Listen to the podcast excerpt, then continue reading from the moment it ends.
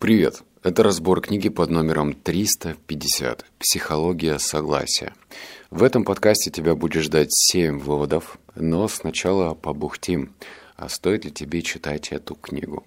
Эта книга является продолжением легендарной, великолепной книги, не только по моему мнению, а по разным рейтингам психологии влияния. Почему он называется «Психология согласия», мне неизвестно. Там про согласие ничего не написано, и рациональнее следовало назвать ее «Психология влияния. Часть вторая». Однако эта книга попала в так называемый список проклятий сиквелов. Она хуже, чем первая часть. И очень редко удается написать вторую книгу, которая будет как-то э, лучше, интересней, заковыристей. Нет, она дополняет, и ее в целом можно назвать таким полноценным дополнением, но ни в коей мере ты не будешь ждать какой-то шок, информацию, которая в корне перевернет твое сознание. Выводы хороши, выводы интересные. Более того, некоторые настолько прикладные, что ты их можешь использовать прямо вот сегодня. Вот сегодня прослушаешь подкаст, можешь использовать и в корне поменять свое количество баллов э, в переговорах, ну и, соответственно, их выиграть, если так можно выразиться. Поэтому на некоторых выводах я буду заострять твое внимание и говорить, как ты можешь их применить в своей жизни. Все, давай переходить к выводу номер один. Самые результативные из профессионалов тратили больше времени на то, что они будут делать и говорить перед тем, как выдвинуть предложение. Они подходили к своим задачам как умелые садовники, которые знают, что даже лучшие семена не пустят корни в каменистой почве и не принесут урожай в плохо подготовленной земле. Они проводили значительную часть времени, возделывая поля будущего влияния, чтобы ситуация, с которыми они столкнутся, оказалась заранее обхоженной и подготовленной для выращивания урожая. Разумеется, лучшие из лучших учитывали контент, заботясь о том, что конкретно они будут предлагать. Но они не надеялись, что только достоинство предложения заставит собеседника принять его, как часто делали их менее эффективные коллеги. Они понимали, что психологический формат, в который облечено предложение, может обладать таким же, а то и большим весом. Этот вывод про подготовку или даже такую своеобразную тренировку перед ну, скажем, сделкой. И если у тебя стоит задача нашпиговать э, информацию своего потенциального клиента или будущего партнера, то эта стратегия никуда не ведет. Лучше заранее подготовиться, понять, человек вообще интроверт, экстраверт, как к нему подступиться, что человек хочет получить по итогу, то есть какие его хотелки, и уже работать, сфокусироваться на этом. А какие-то плюшки продукта, бонусы продукта, сильные стороны можно вшивать красными нитками, но ни в коем случае не сделать из этого основу разговора, потому что люди покупают у людей и покупают тогда, когда доверяют. А как можно доверять человеку, если ты только с ним встретился и говоришь о продукте? Вот как он замечательный, какой он превосходный и, и в таком духе. Это вот вообще нелогично. Вот номер два.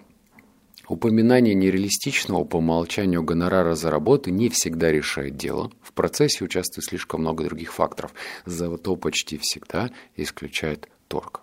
Хотя мой друг наткнулся на этот способ, когда просто называешь с потолка несуразно большое число, запускает его в атмосферу и в умы собеседников.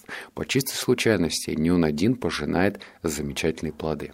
Исследователи выяснили, что количество денег, которое, по словам людей, они готовы потратить на ужин, росло, если ресторан назывался «Студия 97», а не «Студия 17», что цена, которую отдельные люди были готовы уплатить за коробку бельгийского шоколада, росла после того, как их просили записать пару больших, а не маленьких цифр их девятизначного номера социального страхования. Что участники одного исследования производительности труда предсказывали, что их усилия и конечный результат будет лучше, когда исследование носило название «Эксперимент 27», а не «Эксперимент 9». А, этот вывод про то, как а, очень, очень, очень странным образом цифры на нас влияют прямым образом. То есть, а, если ты считаешь, что ты супер высокодуховный человек с непомерно огромным интеллектом, и на тебя не влияют такие вещи, как цифры в течение дня, то можешь, кстати, посмотреть э, фильм «Фокус». Вот там все очень интересно, пусть и в формате кино, но показывается, как программируется наше сознание, и мы принимаем то или иное решение. А я пропустил начало этой истории. Там говорится о том, что если ты хочешь, чтобы э, твоя цена твоего продукта, вот ты что-то продаешь, воспринималась клиентом лучше, э, как-то проще, то в формате шутки можно вбросить, именно ключевое слово «вбросить», какую-то большую цифру, которая будет э, вызывать, наверное, такой странный смешок со стороны потенциального клиента, а потом сказать, да, да, это как бы не та цена, эта цена, возможно, появится через несколько лет, но сейчас цена вот такая. И, как говорится дальше в этом выводе, что это не всегда срабатывает на 100%, зато в большей степени это прекращает торг торг, который, возможно, бы появился. Так что, если ты хочешь, чтобы с тобой не торговались по поводу цены, то можно вбросить какую-то большую сумму, а потом сказать реальный чек твоего продукта. Вывод номер три. Половину людей исследователи останавливали и просто спрашивали, хотят ли они дать свой электронный адрес для этой цели. Большинство не выражало такого желания, лишь 33% предоставляли свою контактную информацию. Других вначале спрашивали, Считаете ли вы себя любителем приключений, которому нравится пробовать новое? Почти все отвечали утвердительно, после чего 75,7% соглашались дать свой адрес. Две черты этих открытий кажутся мне примечательными. Во-первых, из людей, которых спрашивали, считают ли они себя любителями приключений, 97% ответили утвердительно. Мысль о том, что чуть ли не каждый человек на свете подходит под определение любителя приключений, попросту абсурдна. Однако, когда людям задают однолинейный вопрос, подпадают ли они под эту категорию, они почти неизменно отвечают «да». Такова сила стратегии позитивного тестирования и определенной точки зрения, которую она создает. Факты показывают, что этот процесс может существенно увеличить процент людей, которые классифицируют себя, например, как авантюрных, готовых помочь или даже несчастных. Более того, эту конкретную точку зрения, пусть она и временная, никак нельзя считать несущественной. На какой-то момент, привилегированный момент, она делает этих людей совсем беззащитными перед последующими просьбами. Об этом свидетельствуют данные ученых-исследователей и методы сектантов-вербовщиков. Вот на такой грустной ноте над, над сектантами я закончил, но все-таки любопытный момент. Его можно прям в прямом смысле намотать на ус.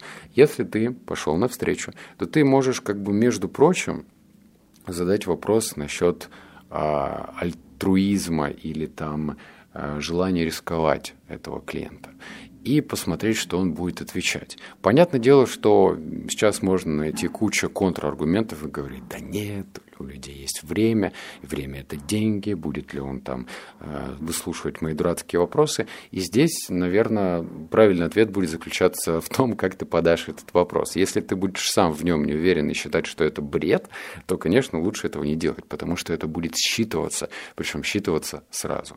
А если ты этот задашь вопрос для того, чтобы, ну, как бы переформатировать будущий разговор, то тогда процентное соотношение будет на твоей стороне. Еще раз, 33% людей отказов, э, согласились дать электронную почту, а после того, когда их спросили, считают ли они себя авантюристами, э, любителями рисковать, то сразу количество людей выросло с 33 до 9, ой, до скольки там, до 75. То есть мне кажется, что математика прям ну, великая вещь в этом случае. Так что попробуй, посмотри, ты можешь попрактиковаться на ком-то несущественно важном человеке, но посмотреть, как может структура разговора измениться. Вывод номер четыре. Многие исследования показывают, что деликатное воздействие на людей словами, ассоциированным с достижениями, побеждать, достигать, преуспевать, овладевать улучшает их производительность и результаты в поставленных задачах. И более чем вдвое увеличивает готовность продолжать работать над задачей. Вот про это я говорил. Вот конкретные выводы, вот мотай на ус. Такие доказательства заставили меня изменить мнение о ценности плакатов, которые я периодически вижу на стенах офисов. Излюбленное место их размещения – колл-центры. На этих плакатах, как правило, изображено одно единственное слово – набранное крупным шрифтом. И тут на самом деле не одно слово, тут целых четыре. И чтобы узнать, что эти за слова, э, то ты можешь сыграть со мной в игру. Я люблю эту игру, обожаю просто.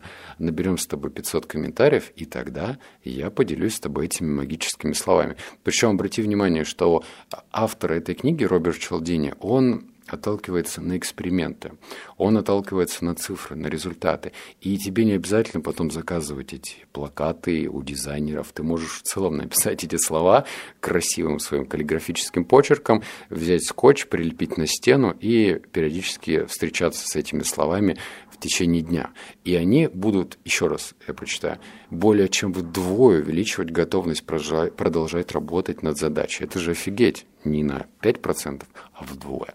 Так что набираем с тобой 500 комментариев, и вуаля, этот вывод появляется там же в комментариях. Кстати, пред предыдущий разбор уже к моменту этого подкаста, я думаю, набрал уже 500 комментариев. И там вывод уже тебя ждет. Вывод номер пять.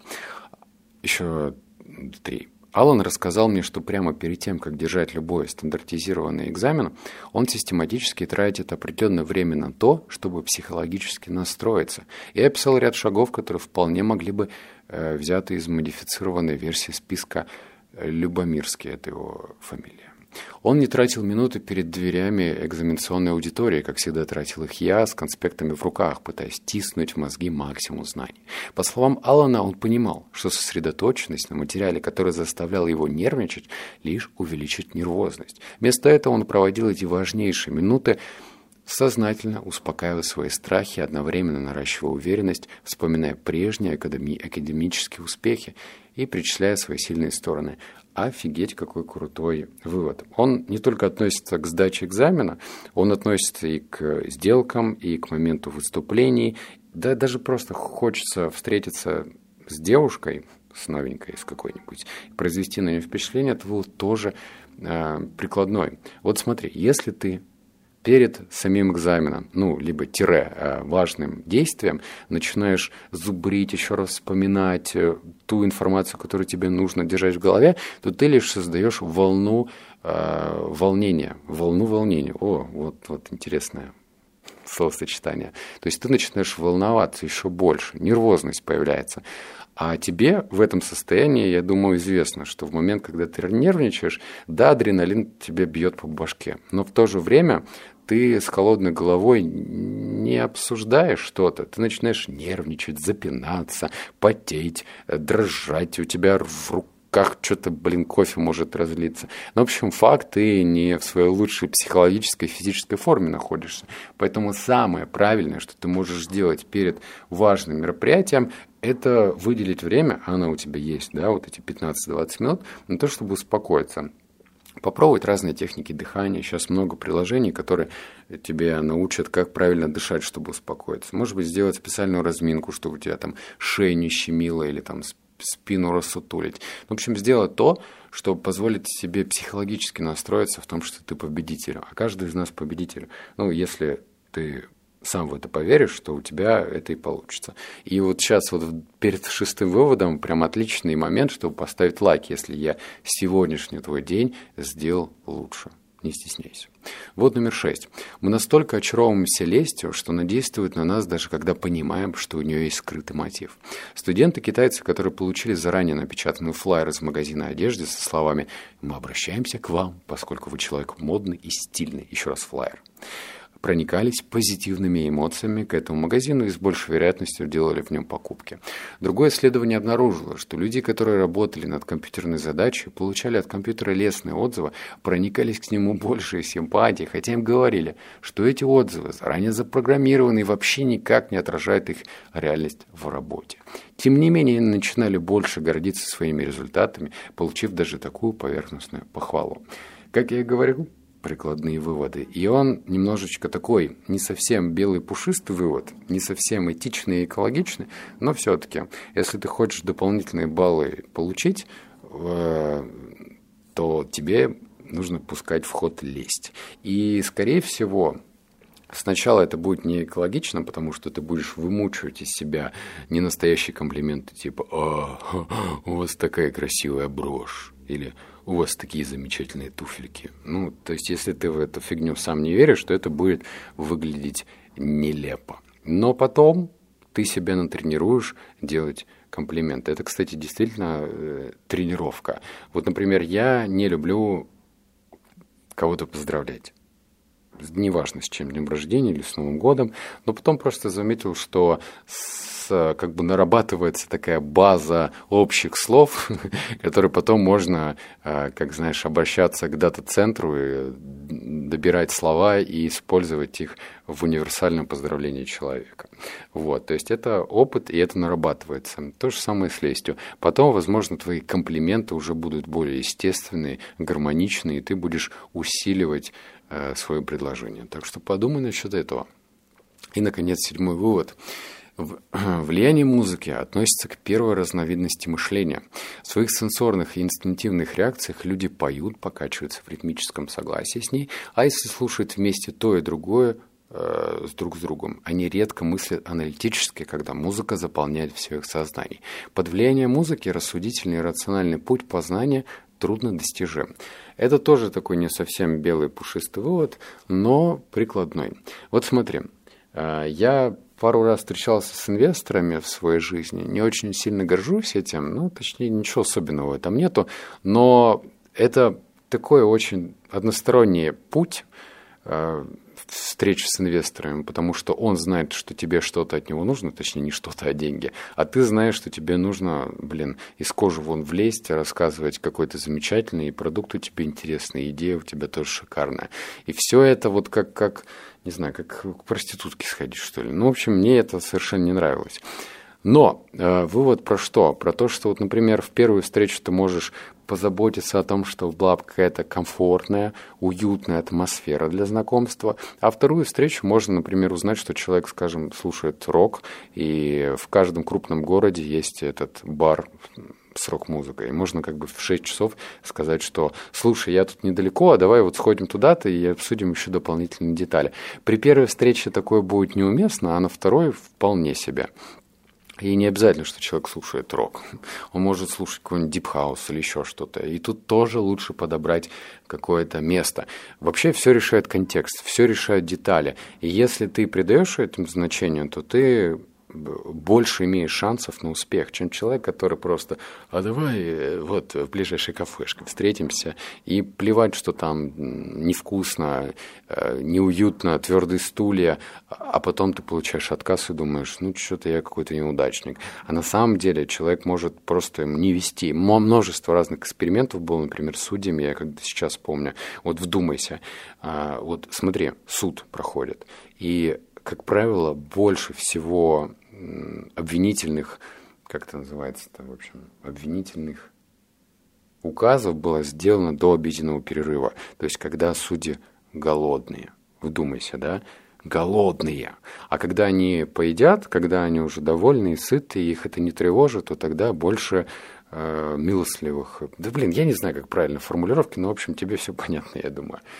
Так что вот так это все влияет. Деталики, детальки. И я тебе настоятельно рекомендую обращать внимание на эти детальки. А также ставить лайк, если тебе понравился этот выпуск. И написать комментарий, если ты ждешь, что за секретные слова в этом плакате должны увеличить твою продуктивность. Все, обнял, поцеловал, заплакал. Услышимся в следующем подкасте. Пока.